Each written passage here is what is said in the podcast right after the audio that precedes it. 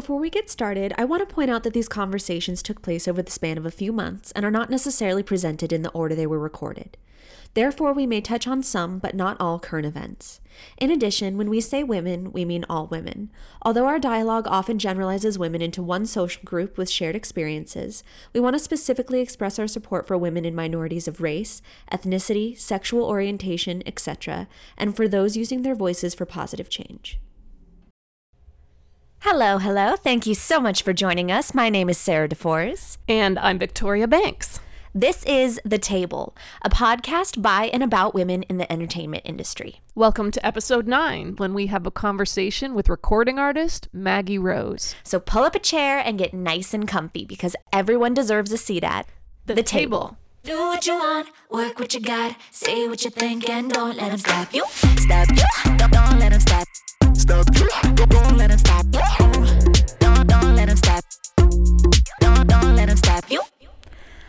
Okay, 2020 is the year of self sufficiency. We are really excited to have Maggie Rose here with us virtually. Um, thank you for joining us tonight. Thanks for having me. And yes, you're right. Self sufficiency is, is the name of the game. I think that was, we were just talking about that before we started rolling. And I think it's a perfect place to start for you as an artist and a writer and a creative because to me, you've always felt so do it all yourself or find the people who see the vision to help you.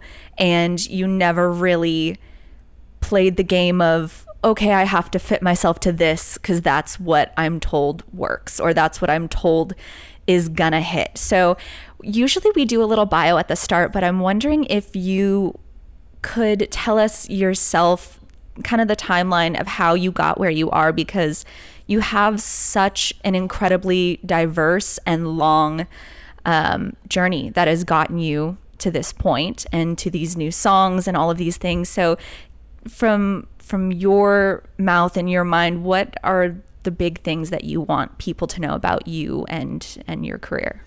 Well, I think that your descriptors of diverse and long are accurate. I moved here in January of 2008. I was a 19 year old who just cut short my time at Clemson. I was in the middle of my sophomore year, and I met uh, Tommy Mottola, who still is a very influential mogul in the music industry. But you know that was right around the time that he was just uh, had just recently departed from Sony, and he was the liaison between a lot of the people that I worked with when I initially moved here. So that definitely gave me the boost I needed to make such a big decision, like leaving college, because with his contacts, I had a reason to convince my parents that I should abandon my college education and their investment that they had made in me thus far. But I think, you know, earlier you said I've never had to play the game of fitting someone else's mold. And uh, I think because I had to do that for the first couple of years is why I live my life and make my art the way I do now because Mm-hmm. I've seen what the alternative is. And uh, there's so many valuable years that I had when I was working my music at country radio. A lot of hard learned lessons and some great experiences as well.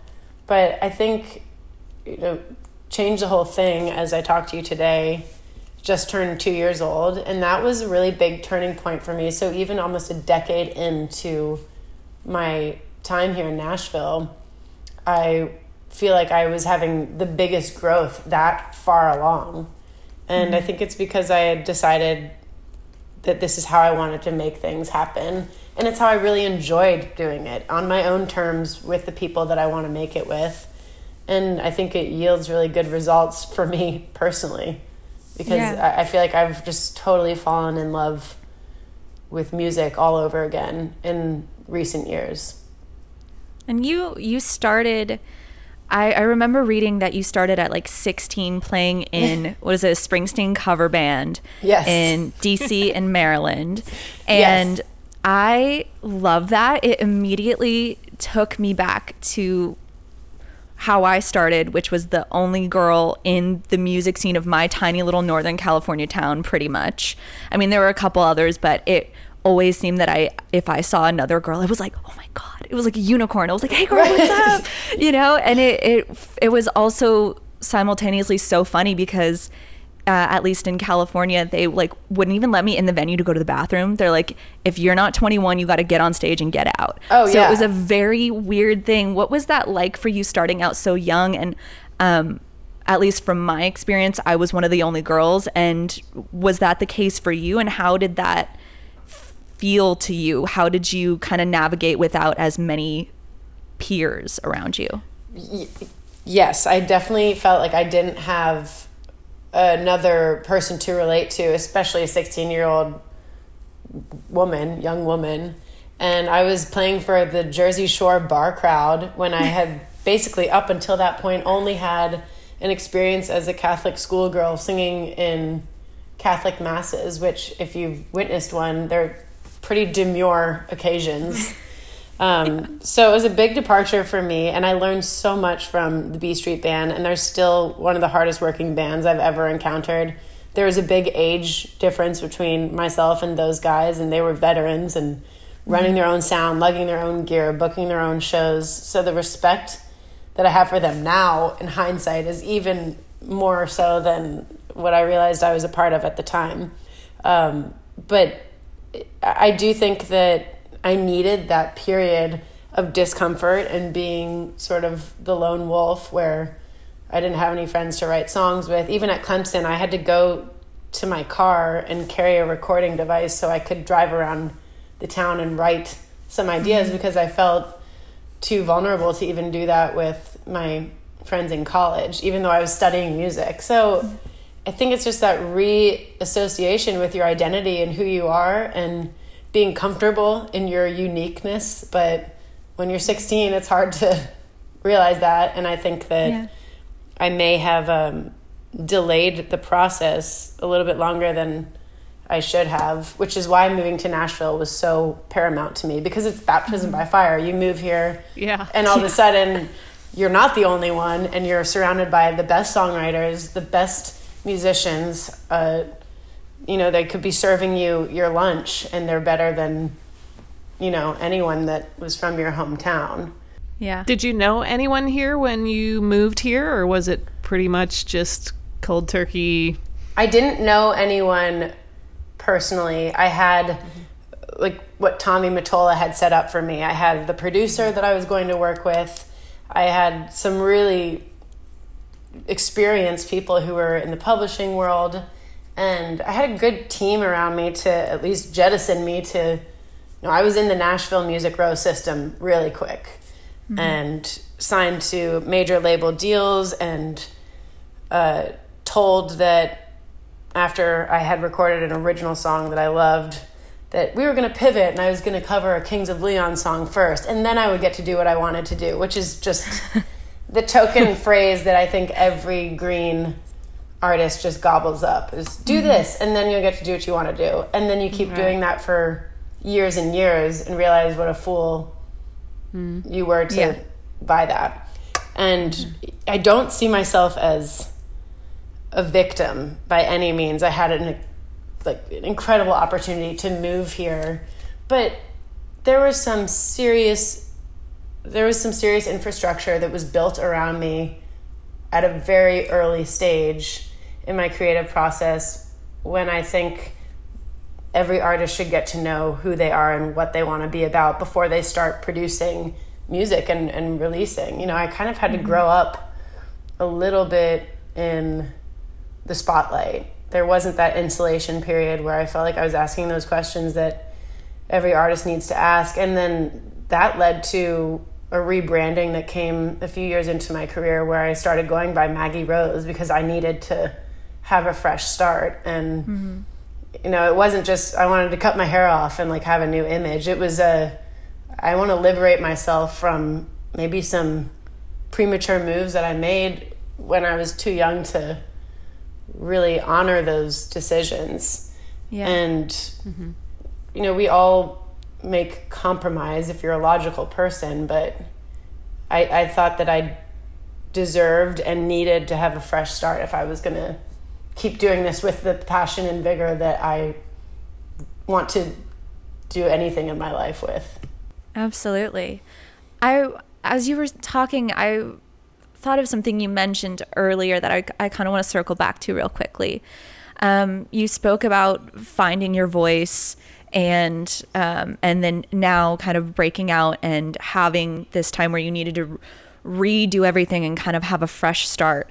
Um, and in finding your voice, in I think the experience of pretty much everyone we've talked to, both on this podcast and otherwise, there's a, a point of you you absorb power and the will to like push yourself over the edge of that change um, often from people around you were there any women around you or people period that really helped you find your voice or even people you didn't know maybe artists or writers or people in the industry that you looked up to that you were like okay i see how they did that and i, think i can do that too Yes, to all of those questions. I don't think it's a coincidence that I have had two women in my band for years, and Sarah Tomek is my drummer and band leader, and she has been with me through all the tra- all the transitions of uh, going by Maggie Rose and then breaking away from country radio and becoming an independent artist and change the whole thing. So she's been such a confidant for me, and she's also in a leadership position with my whole. I'm, I'm an independent unit, and I have her advancing all the shows, and she's assuming the tour manager position and being a badass drummer, and also being delicate with the dynamic of our band because I have. I'm married to Austin, who you know, and he manages me with Narvel Blackstock at Starstruck. Sarah and Brother Love are married. Alex uh, and Kim Page, Alex of Them Vibes, are dating, and she does all my like video content and helps manage them vibes. And then now my keyboard player and Kyle Lewis are dating, so we're just a big happy damn family. And it's just you know we're marriages and serious relationships, so we're kind of like, all right, well, we're sort of in it now. We're mm-hmm. invested with all of each other. So there's a dynamic there that I think not to be biased, but it really is a woman's touch sometimes to keep that balance mm-hmm. together. And she's so perceptive and sensitive and has witnessed so many of my successes and triumphs, but also struggles. And she was always a bulldog for me when I did have, you know, some people on the industry side trying to push me in a direction that she could see I didn't want to go. Mm-hmm. And she always helped me amplify those points of view and did it sometimes to her detriment because you know her loyalty was to me and there was a whole organization that was pushing everything that we were doing. So she could have gone with the organization over me and it ended up being that we kept on doing this together regardless of what was our our whole packaging yeah um, but she's been amazing. Laura Stroud was someone that Tommy Mottola introduced me to right off the bat, and she was a big publisher for the Dixie Chicks. And it's no coincidence that almost 13 years later, she's still in my life because she was such a guide for me when I first moved here in helping me meet new songwriters and just telling me how to pronounce Demonbreun and, and helping me find a place to live and decorate my house and really making me feel part of the community when I was scared and lonely. And the wealth of female artists that are in this town is so tremendous. And I love people like Margo Price and Brandi Carlile and Mickey Guyton. And uh, it's, it, there's too many to name, and we have such a great little infrastructure and community here. But it is always in the back of my mind that I have these people to rely upon and that's invaluable because when you're doing it by yourself and the politics are skewed the way they are against women mm-hmm. in this town i'm not even going to say country because that's not really my genre but i mm-hmm. still have to watch and see those inequities and it's just bullshit. Yeah, and you're right. I mean, it's key having those people around you who can reflect back what you're saying and what you're thinking and like they can they can pick that pull that out of you and help you.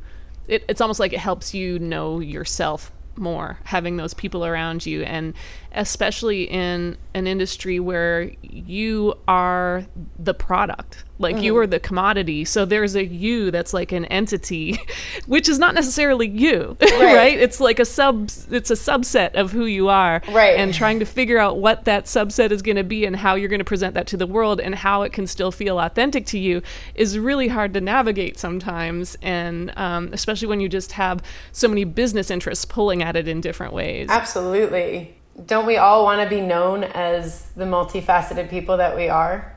Mm-hmm. So it became daunting to me to to live in this format where one song is your life for potentially 60 weeks and you have this other body of work and all I'm talking about is I ain't your mama or whatever. Mm-hmm. And you can love that song, but I felt like I was neglecting so many other sides of my personality and my musicality uh, because of the fact that I was a slave to the performance of a song at radio, which to me now just feels so like insignificant.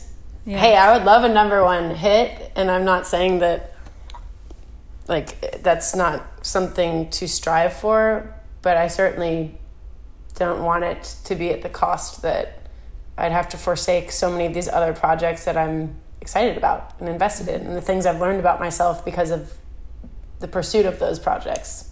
Absolutely. And you you brought up change the whole thing and I love that song and love that whole record. And Thank um, you. I want to talk about that because that was like you said 2 years ago pretty much to the day. And we've spoken about all these incredible women and I'm really curious to know in addition to how that came together and how you felt finally bring being able to present that more authentic side of you to the world. I'm also curious to know if you think much about how you influence and impact rising women in the industry. Because for me personally, I was going through all this stuff getting ready for this interview, and I got so many wonderful feelings because that record uh, came out right after I had moved to town officially, and I was sitting in, sitting in an office with Christina Wiltshire, and she was at the time with Sea Gayle and we were talking about it. She had a big poster of you and the record behind her. And we had gotten into a conversation about women in entertainment and spoke about you for a very long time and what you were doing with this record and how proud she was of you for it. And then for me, it really inspired me to have similar conversations. And I ended up writing a song about all the things that I'd heard people tell me they did or didn't like about me. And they were the same thing. And then I came back and I played it for Christina maybe a couple months later. And she loved it. And it gave me so much confidence. And that song did a lot for me in my career and it all came from a discussion with a woman about being women in the industry about you specifically owning who you are and i i can't imagine how you really um, think about the ripple effect you have sometimes but i have such a special place in my heart for you in that record and i'm curious to know about your experience making that and then how much you do or don't think about your influence in those terms First of all, thank you so much for saying that. That's really the not to sound Pollyanna about it because I think that it could easily be heard this way, but that's the only reason like I love making records and I love connecting with people. And I think that's been other than just the tragedy of the pandemic, the hardest part is the lack of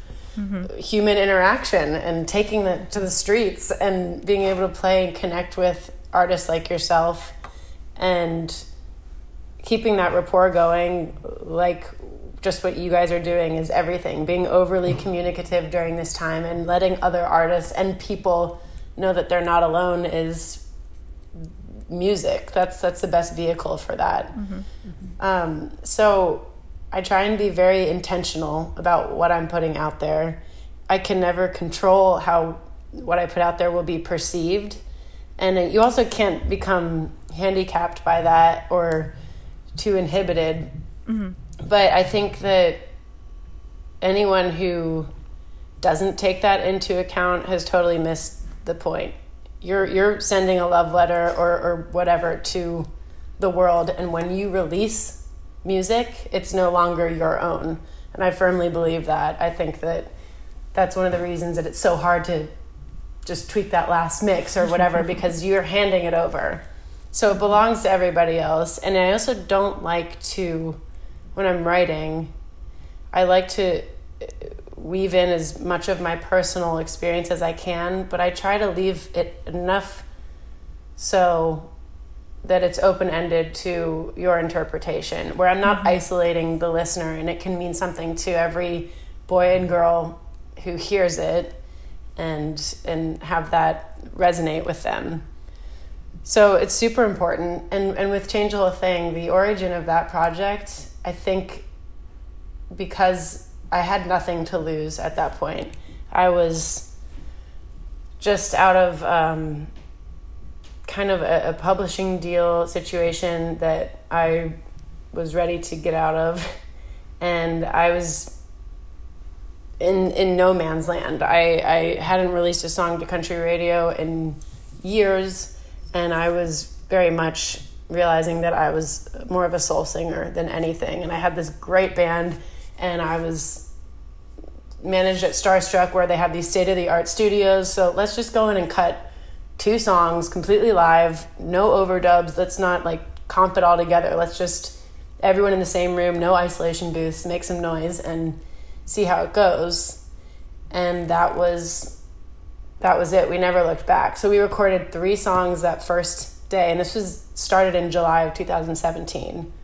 And it was smooth, uh, just getting by, and pull you through on the first day. So it was a pretty magical impact that it made, and the camaraderie in the room, and just the way that it sounded. Bobby Holland produced it was just all we needed to decide that we're just going to make this project because we are and it's going to transcend genre and we're going to do what each song deserves but we also are going to be doing it in a live format unlike we've ever done before. So there's some room for forgiveness and i i wanted to abandon the way that i had done things in the past and i feel like some some of my favorite moments on that record are, are the so-called imperfections i guess mm-hmm. that i would have totally manicured on previous works You kind of did a similar thing almost. It feels like your trajectory with this current project, Quarantine 45, um, which is really beautiful. You just released 2020 and Only Human. And it feels almost like that past record, um, Change the Whole Thing, came from, like you said, this point of, I have nothing to lose. And did it feel similar in the way of like, I'm stuck in this house, in this space with not a lot to do, and my entire year's plans are thrown out the window, and I have nothing to lose. So we're going to make these songs and do them the best we can and put them out into the world. Did it feel similar in inspiration? Yes, it was definitely that point in this pandemic where I, I already have a full album in the can. I recorded it mm. Over the last year down at Fame Studios in Muscle Shoals, and it's really cool throwback record that I did with Ben Tanner from Alabama Shake. So that was I was probably going to put it out in September, and now September's over, and those plans have all changed, and I was going to tour on that. So I was confronted with the heartbreak of and this whenever I say the heartbreak that I'm dealing with my personal projects, that goes without saying what the world is feeling on a global scale. Yeah. So we can just always acknowledge that, but I didn't want to release what I felt like was this funky, kind of joyful, a little sassy record during a time where I just didn't feel like it was an appropriate tone. Mm-hmm. Mm-hmm. My perspective on that is changing because I think people need music and I don't really know what it's going to look like. I can't control those things, so I'll put the music out. But with 2020 and I'm Only Human, those were super relevant, written in, you know, Only Human was written in Alex Haddad's house of Them Vibes in a room where we've all rehearsed and been drinking and laughing and all of us together smashed in there and then cut to this day where it's like the tornadoes just ripped through east nashville. We've just canceled all of our shows for the unforeseeable future. And our bars are closed that we were going to go to after our rehearsals and we wrote only human and it was that catalyst that got me back in the game a little bit.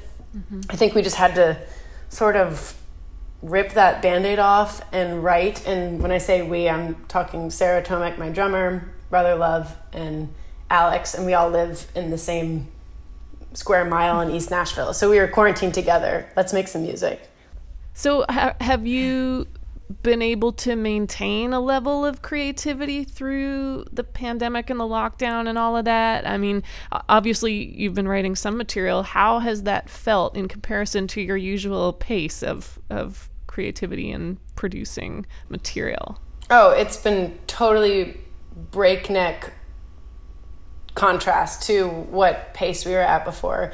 And it's made me examine the rate at which I was moving before all of this. I think that the standards that we all were putting on ourselves and the expectations and pressure were absurd. And I think that everyone's going to recalibrate a mm-hmm. little bit. I hope those who are using this time for some introspection. Yeah, I read an article actually about that this morning saying that we need to quit whining about when are things going to go back to normal because normal was not normal. Normal was not something we can maintain and it was not mm-hmm. something healthy and it shouldn't go back to normal. Right. Yeah, absolutely. And I think the creativity that's come from some of the stillness has been louder than anything I, I've dealt with before. Mm-hmm. And it's not, I think sometimes people confuse creativity with being prolific and or, or like producing an abundance of music mm-hmm. but i think that it's also the quality and and how deep are you really digging to get that right lyric? And i have this piano sitting in my room that wasn't it's like this old crappy electric piano that i had up in my shed and then halfway through April, I'm just like, all right, if I'm not going to learn to play piano now, I'm never going to. So I got that out of my shed, and we had only human written, and I started to write after plunking away on it and probably annoying the hell out of my husband. I got to a place where I felt comfortable with these chords, and I came up with the chorus for 2020. And it just opened this whole new voicing, playing Yeah. piano and hearing my voice was weird where maybe this progression on guitar would have seemed contrived but for some reason when you have a piano in front of you all of a sudden that's so natural so it was just exciting to you know we started this conversation by saying self-sufficiency is the theme of 2020 that's an example of making the best of this time and trying to unlock spots that I used to just be like, I don't have time for that mm-hmm. because I'm so busy. I don't have time to read that book or or educate myself on this or learn piano because there's always something that was more pressing. Mm-hmm. And when you have idle time to just think about how you can improve yourself or deepen your love of music or whatever uh, and and you don't take that opportunity then you're just shortchanging yourself and everybody Yeah. I hope we can maintain some of that moving forward, and I hope we can allow ourselves time for that introspection. Because, you know, it seems like in the best of all worlds, we would be able to combine that with supporting the record, doing the promotion, touring. There, there should be seasons of that mixed in. And I know a lot of the times, you know, historically, bands or artists have sort of shut themselves away to write a record. Like, go be in a castle in Mm-hmm. Yeah. Italy for Bon two Iver. months or something. Yeah, yeah. And, so, and there's a reason for that because it, you need that quiet, like you said, to find the the important things to say. And this pandemic has has been a bit of a gift that way because I think some of the most poignant uh, songs are about relationship, and sometimes you don't truly understand what what something means, what the importance of that thing is until it's taken away. Like you don't know what you got till it's gone. Right. And all of a sudden it's gone. And now you really get to think about what does that mean and what do I want to say about that? Right. And I don't think it's a coincidence either that like our country is at this point where racial tensions are high and people are demanding mm-hmm. change. It's like mm-hmm. we've had this time to finally just assess what the hell is going on around us. Yeah. And I, I think that in so many ways, I don't even know where to begin. But one thing that we need to make sure we come out of this is more empathic for the plight of other people. Mm-hmm. And if that means a, a entire group or race that's being demeaned or people who aren't surviving this virus physically then like there's we have to make room in our hearts for all of that and i think that maybe we were all just going so fast before that we were mm-hmm. okay with the status quo like you said Yeah. it wasn't normal before i don't want to return to that i want to move on to whatever the new normal should be Yeah. Well, and I think in in, in general, the 40 hour work week is almost by design created to uphold the status quo because Yeah. it doesn't give people time to stop and question society. I mean, you're so busy getting from one day to the next, and then you have two days on the weekend to recover, and by the time you're almost ready, it starts again. And, Right. And so th- I think it's no coincidence that all of this sort of social unrest and change has really been precipitated by by the pandemic when there's so many people out of work, so many people locked down without the social life, without the distractions, and Right. Um, so in a in a way, there are gifts in it for sure. Yeah. That that um, brings me to a point that I think we've touched on with a couple other guests, and I know we've all probably had conversations about it, but um, the songwriter and musician and creative communities are so uh, one of my favorite things is that we are so open and willing and craving of this constant personal betterment. We always want to be better and change and find out things about ourselves that we didn't know and work on things so we can open up space for what's next. And I love that. I have so many songwriter friends where whether it's we joke about like um, everyone loving all the personality tests. Like Vic and I are both Enneagram threes. I don't know if you know your number, but like, you know, I don't. I need to. I I I do hear it that a lot. I don't know if I'm like inadvertently avoiding it. Because I haven't taken the test. It's, and it's so interesting that that whole thing and I think it's just on the surface kind of like funny that we all like love that stuff so much. But Right. I once quarantine started, I found myself actually like Victoria was saying with the 40 hour work week, I found myself having actual time to to say okay what are traits about myself that i like and don't like? And how can i dig deep on things? And how can i maybe change some of the things that i want to change in my life for the better.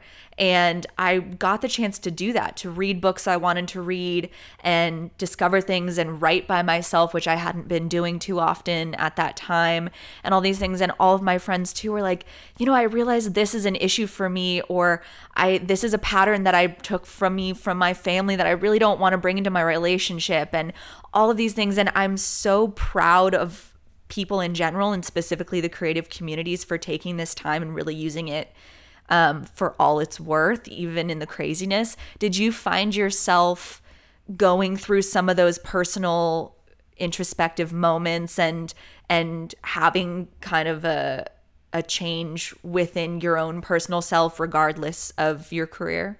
Yes, and you know, you're asking me earlier about powerful women, and there's so many, but one of them is my publisher, Katie Fagan.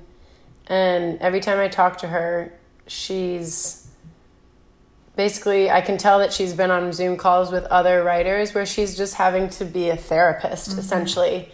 And I'm answering your question with her advice, but she's she's just been there to kind of assure us that it's okay to be totally unmotivated right now. And it's okay as long as you're listening to yourself and and not realizing that every day you have to go learn how to play piano or read the book or do yoga and do these home workouts. Like there are days where you can just allow it to really suck. Mm-hmm.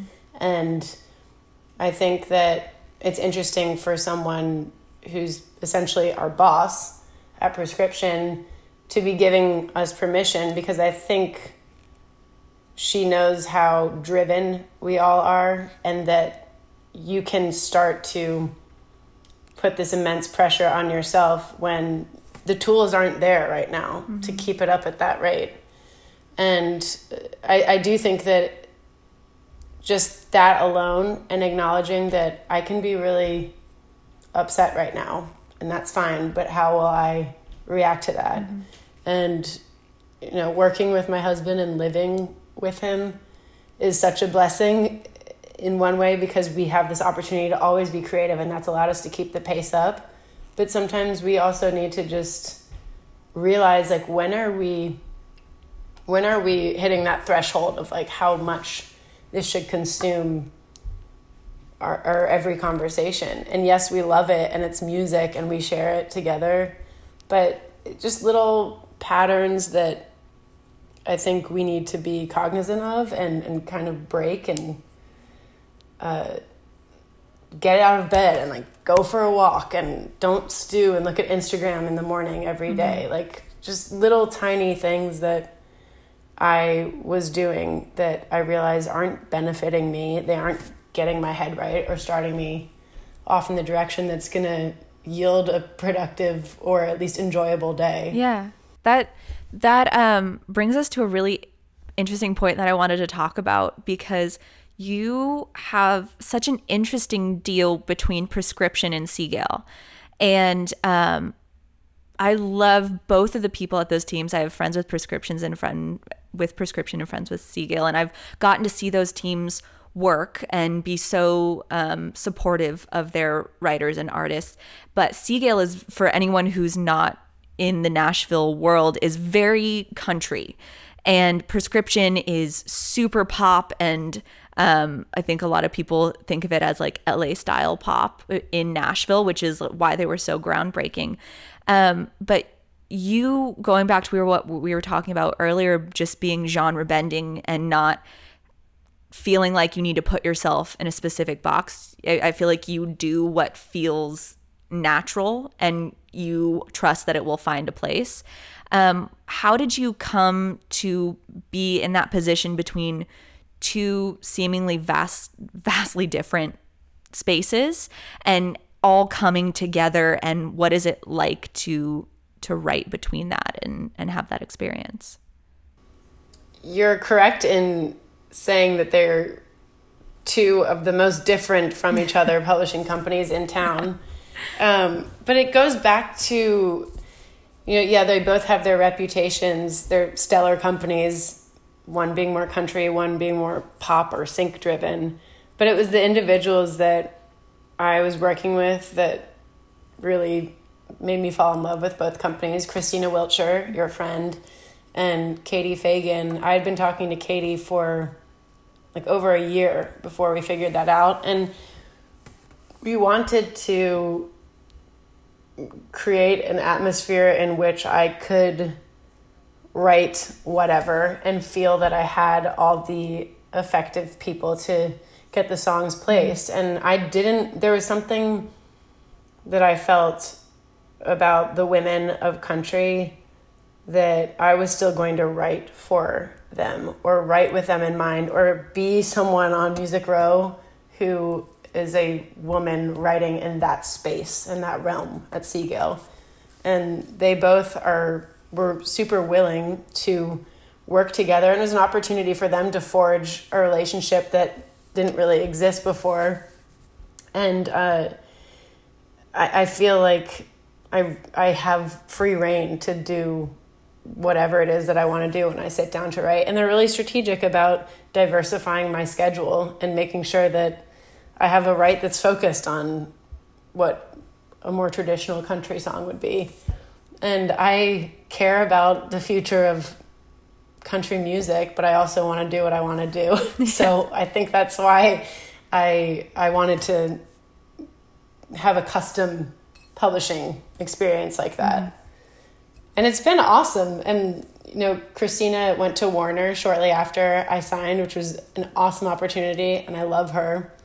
But I work with JD, and he's a boss and so sweet and easy to talk to, and uh, great at brainstorming. And then you know, Katie and I have such a great relationship, and it's a bunch of women at Prescription. It's Katie and Leah and Rachel, and a lot of women writers. And I'm learning a lot from that experience too, because it's not something that we have an abundance of in Nashville when it comes to that type of creator that you would find a Prescription. Yeah. So you are you're not afraid to speak out in support of women. Um, you started the the hashtag Tomato Tuesday after yeah. Tomato Gate um, to to push back and try to support other female artists, and um, you partnered with Liz Rose and Land O'Lakes to rewrite Old MacDonald for a national ad campaign that um, highlighting female farmers for Women's Equality Day in 2018. That was so much fun. yeah, that's that's awesome. What a great idea. What a great project. People are always like, "Oh, did they pay you in butter?" I'm like, like I no. yeah, yeah, I'd take butter. Uh, so, ha- have you always been outspoken about female-based causes? Is that something that has evolved for you? What What's behind that for you? I, well, I have two sisters. Not that that makes me any more empathic to women, but I feel like that really came in tandem with me becoming more independent and not having uh, the responsibility of feeling like I'm letting people down if I deviate from what you're supposed to do. And I remember there are things I wanted to do with the LGBTQ community early on that I was dissuaded from doing. And it wasn't like a gentle, don't do that. It, or, or like maybe you should not do that. It was like a straight up, don't do that because that's not what we do in country. And this was like in 2013, which is, hmm. in my opinion, far too recent. Mm-hmm. And just little things like that where I felt like I was censoring myself without someone like being mean. You just start to revert and create these habits. And I realized how good it feels to just not have to hold that pose all the time and how exhausting it was. And the world that I want to live in is actually way closer within reach if, if you do something about creating it to be that way yeah. and putting it out there. So I, I think that it's an incontrovertible fact that women aren't getting airplay that they deserve in this town. And it's just, that's not even an opinion. So mm-hmm. if you can't just say that, that's one thing. And the ACMs with Mickey Guyton, everyone saying like, she made history. Like, hell yeah, she did. But should shouldn't that have happened so long ago 55 years ago yeah so and like i she's a friend of mine and we've had many many long discussions about just the frustrations she's dealing with.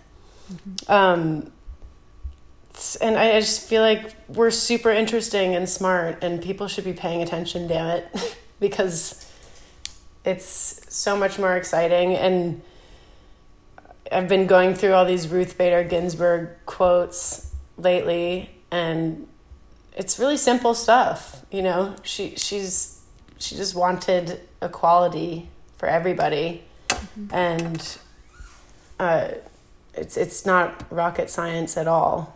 So I, th- I think that when you ask like you're okay with speaking out for women, it's mm-hmm. like we have to right mm-hmm. now. It's annoying to some, and maybe it's feeling like preachy times, but I think that all the causes should be spoken to. Absolutely. Yeah. I love that you brought up the LGBTQ plus community and um, Mickey. Mickey brought it up really beautifully in in our interview with her. She was speaking about um, how women and people in general, especially in this industry, need to come together like the way Black women support each other and support everybody. Um, and she specifically called out the LGBTQ community, and I think we're seeing that really heightened in this time when um, the Black Lives Ma- Lives Matter protests really started to kick up and gain national attention again. I remember seeing a lot of my peers um, posting, and we would have conversations about how much the industry um, was saying be careful how much you show support and the line that you walk because you don't want to alienate your base. And honestly, I could not care less if I lose followers. And I think um, the the more we have to deal with this, the I'm seeing so much pushback, and I'm so proud of our community for really saying enough is enough, and this should have happened a long time ago, but better late than never. Um, and I think that's a really beautiful thing to to call out. Just period. That's something that we are very excited to talk about, but not everyone is willing to discuss it um, so publicly. But it's it's exactly what you just said. It's the be careful. Mm-hmm. And I I've had that phrase said to me by people that I love that are well-meaning mm-hmm. Same. for my entire career. Be careful of blah blah blah. Be careful of showing too much skin. You should show more skin.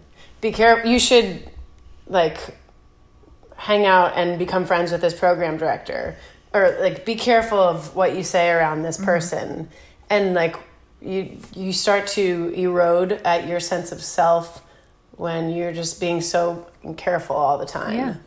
and i i think that like if we're all careful then no one's gonna be protected mm-hmm. Absolutely. it's a weird way to put it but it's like Very true, though. And it's quite ironic that everyone speaks so highly of art as it can change the world and it can change minds and bring people together. But anytime an artist or a singer, etc., speaks out and stands up for what they believe in and says something possibly a little controversial, it's keep your mouth shut and do what you're supposed to do. Just go sing a song. like, shut up and yeah, sing shut up and sing. I hate that. Like you can't have it both ways. You can't say how much it changes lives and brings people together, and then say that that artists don't get to speak their minds. my friend's a chef and someone uh, Gerard Craft he has pastaria here in nashville you guys all need to eat it. but someone said like shut up and cook. And i'm like this is the equivalent of shut up and saying we are people who tour all over the world. We work with people of all walks of life. We cook for and perform for people and we're americans. Why would we be ineligible to talk about the world that we're seeing around us, people who are being affected, our business, our tours being canceled, uh, writing music, communicating to a pretty broken community out there, both physically and emotionally. And I, I just feel like we should be, everything needs to be less taboo. It just needs to be okay to dissent and not have everyone freak out. and be okay to be wrong. it should be our responsibility to Yeah. speak out, to dissent, to I mean, that's that's our job as artists to rock the boat. We're Right. supposed to pave the road when people don't even know the road's there. You know, like Yeah. that that's that's our job. and do it with love and mm-hmm. compassion and you're not disagreeing to be a contrarian you're you're speaking what your truth is did you guys see the tyler childers uh, message that he put out on friday he just put this album out and he spoke so beautifully about how people his fan base in particular because he's a kentucky boy and he's so awesome but he's got a, a middle America big white fan base. And he essentially said, stop being so taken aback by Black Lives Matter and put all of these scenarios into a frame that a Kentuckian would really understand. And it and, and he's just first of all insanely smart and uh, I was already such a huge fan of his artistry, but he eloquently had to put this in terms that people would understand and this is specifically just those people who cannot see outside of their own purview. They cannot understand the plight of other people. And he did it with such compassion and empathy and I really haven't paid attention to what people have responded uh, to his message with because I felt like to me it was such a beautifully packaged message. I don't really care about how it was received by others and I think it's worth a watch and and it's commendable, but it's also just the way that I received that and I don't need to go back and get validated by how others received it and I think we all need to just think for ourselves and, and listen. Listening is a big thing. I think that's a, a beautiful point to make and it's um put in a context that you're right is is easy to understand if maybe you don't understand um, it the way it's being presented by the media. It makes me think of the way artists can help change minds and open up points of view. Um, that reminds me of I saw an interview uh, with the creators of Modern Family, and they were speaking about the messages that they got from, you know, Middle America once it aired, and they were speaking specifically about uh, the first time they had the two the the gay couple kiss on screen and how they made it just a background. It wasn't like a we are zooming in on this shot and this is all this scene is about. It was a family thing and everyone's talking then in the background they give each other a kiss and and it's very sweet and very like a married couple. And it's very normal um, as it is in real life. And they spoke about a fan who reached out and said I don't know if I have this exactly right, but they said, you know, I, I watch that with my family every night. And my parents weren't very supportive. I've never been able to have a conversation about um, that with my family before. And my parents said that it was lovely. And then it helped them understand that um, it's just like every other marriage or relationship. And to me, that is the beauty of an artist instead of shut up and sing or shut up and cook or whatever it is. That's the beauty of us speaking out is if someone loves us and and and loves our art, then maybe we could cause them to take a second look. And that could spur on a whole other slew of ripple effects you don't even know about. Um, I love that you brought that up. And it's just a beautiful example of how it was integrated into the show, but not the forefront of it. I think Euphoria does that Yeah. really well. I don't know if you guys watch that. It's not for children, Not family children. oriented. But there's all these really complicated characters who have some signifying traits. They're transgender, or like one girl is a, a cam girl. Um, not encouraging anyone to do that, but it's like that's almost secondary to what their story is. It is secondary, and I think it's little works of art like that that are just subtle gestures. that There's room for everybody, and the least interesting thing about me, and I think you've heard a lot of women say this, is that I am a woman. yeah. Or that, you know, like that's just how I came out. And there's other things like that that I feel like we need to accept about people that have nothing to do with our relationships mm-hmm. with them. You know, we're not boring. We're all different, which is awesome. That makes it way more exciting to be here on Earth. Exactly. Well, I have um, one more question before we get to the rapid fire, which is something we do at the end of every episode. Um, but is is there anything else that you feel you want to talk about or bring up? Anything coming up? Anything personally? Anything that you're just like, wow, I maybe haven't had a platform to speak on this or tell the story or talk about this, and I'd I'd like to share it. Well, I mean, with everything we're talking about with inclusiveness, I did a tribute to Bill Withers because he passed away early on, um, like beginning of April. And I wanted to cover live at Carnegie Hall because it's one of my favorite live albums ever.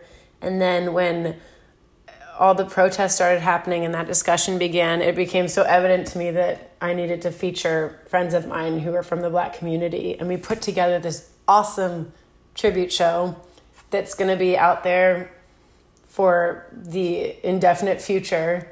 And I had Devon Gilfillian and Will Morrell, Wendy Moten, and Joy Oladokun all perform with my band that album from top to bottom. So I want to encourage people to watch it. It's it's his music is so healing. And it was nice to do something that was in promotion of an artist that I love and not like here's my new single but you know we all have to do that and that's it's fun and I'm excited to get my music out there but that was one of my favorite things that I've been able to safely do since this all began and we have the Equity Alliance that it benefits and the Good Life Fund which is something that Devon Gilfillian has been promoting and it just helps with voter mobilization of black and brown communities and Equity Alliance helps with education of minorities in investing in equity and, and helping you know lift up communities that need to be lifted up. So i want people to watch that. Hopefully it'll make you smile. And of course i have this album that i've already finished that's going to come out in 2021 damn it. Yeah, And I can't wait to hear that. nothing's going to stop me and uh, we're going to be working on the next record already so it's like having money in your pocket it's burning a hole i'm ready to get it out there Yeah, I can't imagine having an album in the can and then just having to sit on it and wait. That's just that's it's so hard. But yeah, I mean, you're right. It has to be it has to be the right time for it and sometimes you just have to be flexible and like you said pivot, you know? Absolutely. and it's, it, I'm excited. I, I feel like my connection with people online has totally evolved since this began because it's mm-hmm. my lifeline. So I've I've realized just how many wonderful people are out there that you know aren't able to make it to the shows that we were having before. There's just so many wonderful people who are supporting what I'm doing and artists like myself are doing in a time that's really hard. So we appreciate people listening and, and you guys having these conversations with all these artists and creators. I think it's such a such a necessity right now. We appreciate you putting that out in the world and and lifting up those voices. I, I got to watch a lot of that tribute earlier today and also a good portion of your digital release show, which was awesome. That was so fun. It mm-hmm. felt like we were sort of normal for a second. We all got a COVID test and then got on a tour bus and we were like, "Oh, is is it is it back again?" And then we got home and everything was the same. Yeah. Yeah. Well, yes, everyone should absolutely go go listen and um, support those causes. If you can, we'll we'll include links to all of that um, in in this episode. Um, but it was truly incredible and absolutely put a smile on my face. Um, Thank you. Thanks for watching. of course. Um, so I think this is a great place to do our little rapid fire. Yes. Okay, I'm excited. Okay, so question number one of our rapid fire questions Is there a specific creative that you're particularly into right now? I'm really into The Sopranos right now. Is that an answer? Yeah. Even though it's even though it started in the 90s, I'm around the house and I'm just talking about this decades old show and Austin's like, "Okay, that was a great show 20 years ago." I'm like all in on Tony Soprano right now. All right. Um, your favorite trend? Masks. I have a Dolly Parton mask and a vote mask, tie-dye mask. I have a different one for every day. Yeah, I think we kind of just have to get used to that. Yeah, embrace it, our- guys. Bedazzle them. Come Yep. on, have fun. Uh, what about the trend that you wish would stop? Water bottles. I get it. We got we all have to stay hydrated, but Yeah. I, I like my I'm drinking my glass Topo Chico now, Mm-hmm. but I usually have a Yeti. Uh, the last time that you failed? This morning, I feel like I was just I, I had goals to like do all those things I was saying earlier in our conversation. Get up, go for the walk. Don't look at Instagram. Don't like watch the news. And I just got sucked into a little vortex before I could pull myself away. And it and it's like you have to shake it off. So I, I didn't keep my good habit going this morning because I was tired and there was compelling news on the TV and it's true. Yeah, yeah, you have to shake it off. Like I always use that. I always use failing at something as an excuse to just stop doing it, and that's not an excuse to stop right. trying. Oh yeah. You know? It's like reset, start again. Oh, and and playing guitar and just not being able to get this chord still today it's like cramping my hand and then i just put it down i did that today too so That's one little Be thing to check off of it. That's I I've Yeah. been doing the same kind of thing where I found myself feeling really negative because as soon as I woke up I was checking the news and reading the articles and scrolling through and I was having severe FOMO cuz I'm still trying to isolate as much as possible and mm-hmm. I'm seeing people start to like have fun together. And I started mm-hmm. hard stop. I watched The Social Dilemma if you guys have seen that on Netflix. oh my gosh. It is so worth a watch. I think that's why it's on my brain so much right now being aware of like i set uh, timers on instagram now and you can set them on your phone too just for screen time in general. But if i've been on instagram for a certain amount of time it's like hey gotta get off here. It's scary. And I don't think I even finished it because I had to stop and like think about it. But I started when I wake up, I just look and see if there's anything immediately pressing and don't even open it. Just see the notifications and then I'll turn on. I found this playlist of like meditation mu- music on Spotify. I turn it on, I make my tea. I like talk to the universe. I'm a California hippie. What can I say? Um, like journal if I want to, do a little like gratitude journal and stuff like that. But it took me a while to be ready to commit to doing that every morning. I'd been wanting to do it for months. My mom just told me the other day to start a gratitude journal. I was Yeah. like, that's such a good idea because I think it's easy to lose perspective of all the good things you have. And everyone is sort of saying, like, oh my gosh, this is so terrible. This is the worst it is. It can get worse. Yeah.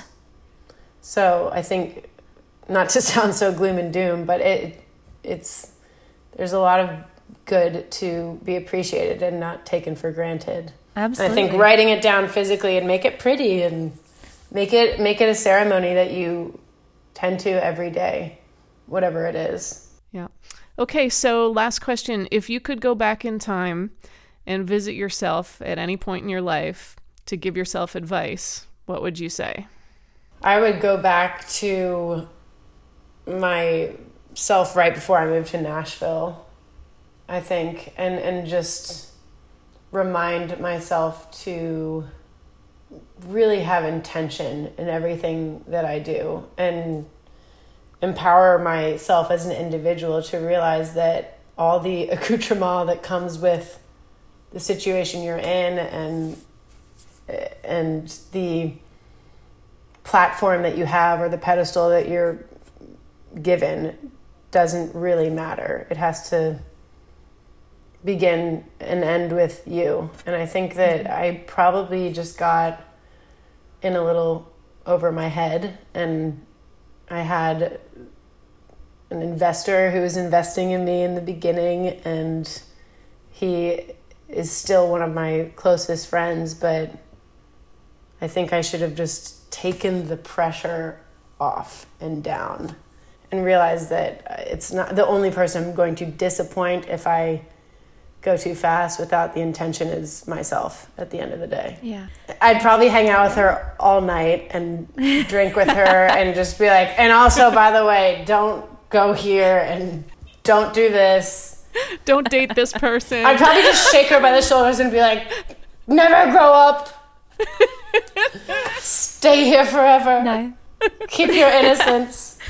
Truly baptism by oh. fire. Nashville i hear Yeah. i had someone reach out the other day with like oh hey my friend's thinking about moving to nashville. You guys should connect. And i'm like Oh, I always try and infuse some truth with wrapped in some love of like, you really gotta be ready to look your ego in the face and fail a million times and and just have some Yeah. a couple mental breakdowns and like be ready for it. It's Oh, more yeah. than a couple. I always say like whenever I drive into Nashville, like coming down 65 or something, and when when you see the city sort of open up in front of you, and you see the skyline, and I always have this thought like this city has broken my heart so many times, and yet I mm-hmm. love it. I I'm- still love it.